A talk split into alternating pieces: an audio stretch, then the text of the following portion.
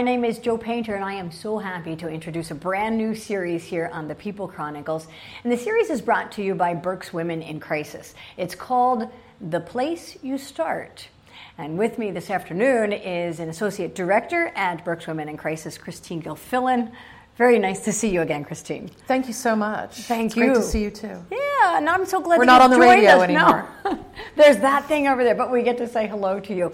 Christine, you'll also be the host of this new series Yes. for Berks Women in Crisis. Yes. The place you start. Why that? Why is Berks Women in Crisis the place you start and and start what? That's a really good question. we had a discussion about that. We had a discussion about how our goal for this series was to bring awareness to the services and the programs that we provide at Berks Women in Crisis. And we also discussed the fact that sometimes people in the community may view us as a shelter and a hotline in with crisis services, mm-hmm. but not be aware of the breadth of services and educational programs that we provide. So this is our 40th anniversary. Happy anniversary! Yes, Get yes, out, really. 40 years, Wow. and we are engaged in a deliberate and planned series of events called the Healthy Village Project to bring Oh. awareness to everything that we do, Mm-hmm. including crisis services and beyond. So, this podcast or um, video series is another Mm-hmm. way that we can get the word out to the community that we are crisis services and shelter, and we're so much more. We're a place that you can start to learn about domestic violence, to learn about sexual assault, or to seek services before it becomes a crisis um, as well. It's interesting when you say um, learn about domestic violence or learn about sexual assault. That's kind of telling me we might think domestic violence is one thing, specifically like tunnel visioned. Well, if I'm punched, that's domestic violence. Mm-hmm. But maybe there's more to it. There's a broader parameter. Is, is that the case? That's absolutely the case. There's much more to it. There are many different behaviors or mm-hmm. strategies or um, issues of abuse that people face that go beyond physical abuse. So you're mm-hmm. right, sometimes we narrowly define it. If we are able to more broadly define it and get that information out to the community, other individuals or other people experiencing violence of that sort and other sorts may see us as a resource Right. to turn to for Right. counseling, for more information, um, in addition to the crisis services that we've been well known for. When you broaden the scope, um, there may be women living an experience that they think is normal and not realizing there's a different normal and what they're living could be leading down the wrong road, so to speak. Right, or just that maybe there's a, a gut feeling they have that something uh-huh. is not Yeah. right or not Yeah. going well with that relationship. But again, if it doesn't fall under those traditional parameters of what we think of as domestic violence or what, what is criminal behavior, they might not understand that there could be help available wherever they are on that spectrum of what they're experiencing, that help is available and information is available. Support. Hence, the place you start to Right. learn about this.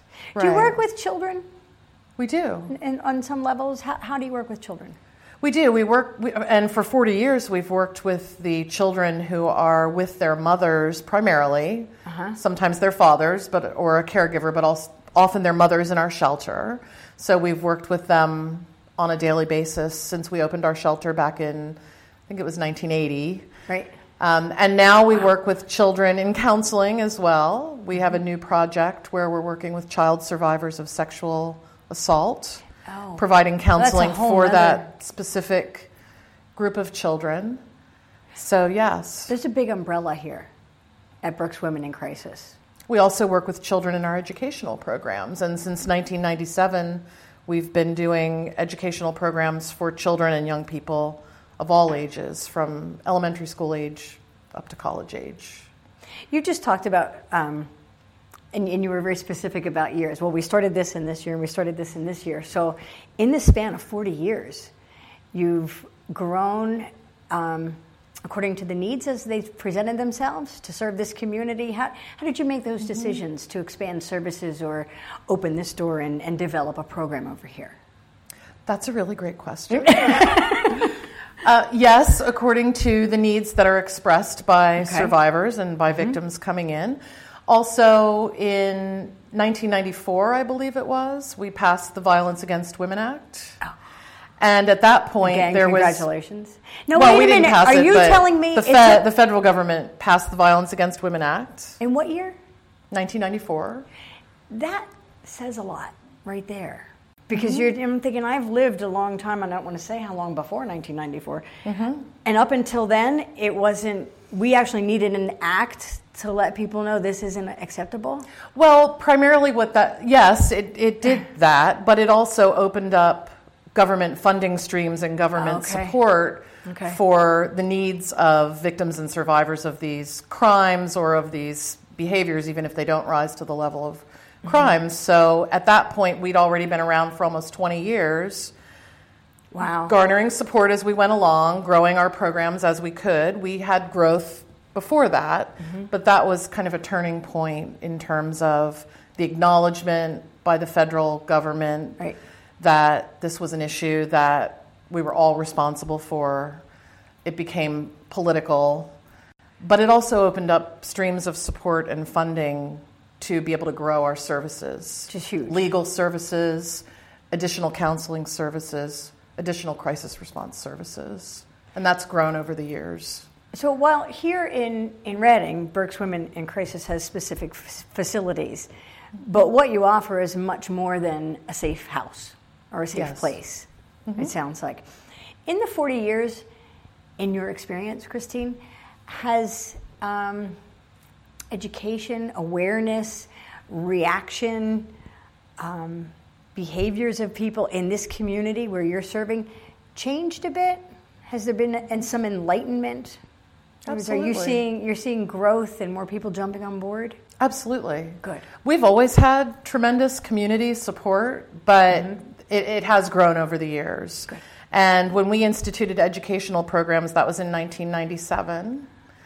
So, as our programs expanded and our profile in the community expanded, perhaps we were touching more people with our right. programs. Right.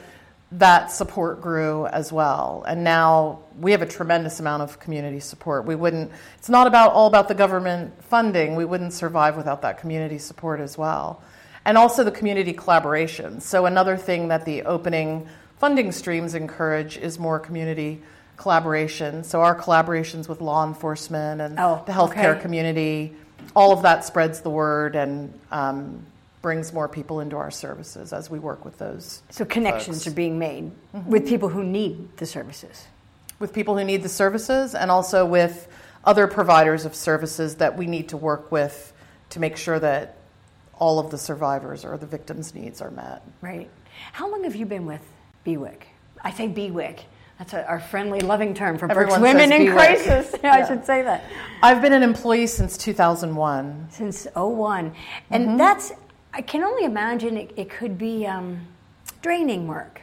Mm-hmm. You're dealing sometimes, not always, but sometimes with um, tragic situations or, or, a lot of stressful, very stressful situations. Yes. So, what keeps you coming back? It's got to be exhausting. It, it, it can be. Mm-hmm. Um, we we acknowledge that, and we do our yeah. best to put pieces in place to help people as they do the work, yeah. as, as all other crisis responders do. Correct. But I think what keeps me coming back and what keeps a lot of people coming back is a commitment to the commitment? mission or to the goal of, well, the ultimate commitment would be to a society where this violence no longer occurs. Mm. That's a lofty goal.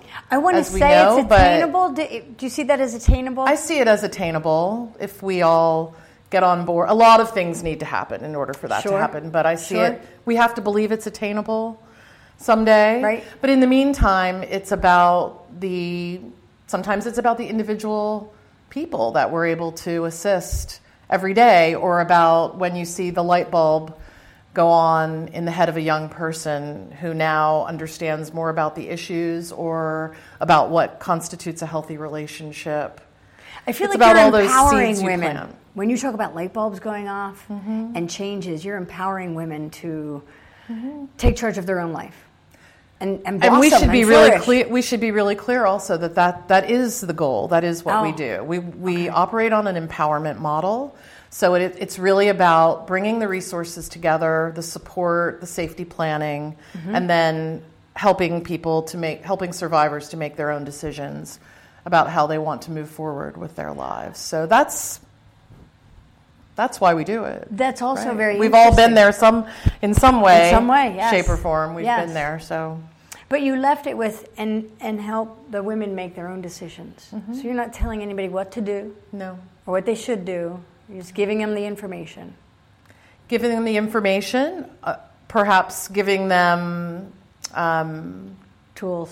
tools, Mm-hmm. support as they make those decisions, helping them to work through what might happen. Not that we ever know for sure, right, but right, right. To right. kind of visualize the the right because process in a domestic violence situation, you're disempowered, yeah. um, and as women in a world that is um, more male dominated, Speaking of women males, as a group, we've been disempowered. So yeah. empowerment is what it's all about. I have to bring up males though quickly, and I know we're running out of time, and, and I want you to. I'm anxious to to hear the stories of all of your guests, but males have been brought into the fold at Berks Women in Crisis. I know that you've done Absolutely. a number of events in the community, and men are really jumping on board and saying, "No, this is not acceptable," and supporting the entire mission. They are, and we also serve male victims. I want to be really clear about that. Not all victims of domestic violence are women, the majority are, Mm-hmm. but we serve male victims as well. It would be the same empowerment approach. I never thought of that actually. So yes, we serve male victims. That's that's an area of outreach that needs to grow, Mm-hmm. quite frankly. And also there are men, so many men who are committed to the cause coming into the fold to do stand alongside us as we do the work or be our staff members Right, or our board right. members, all of that.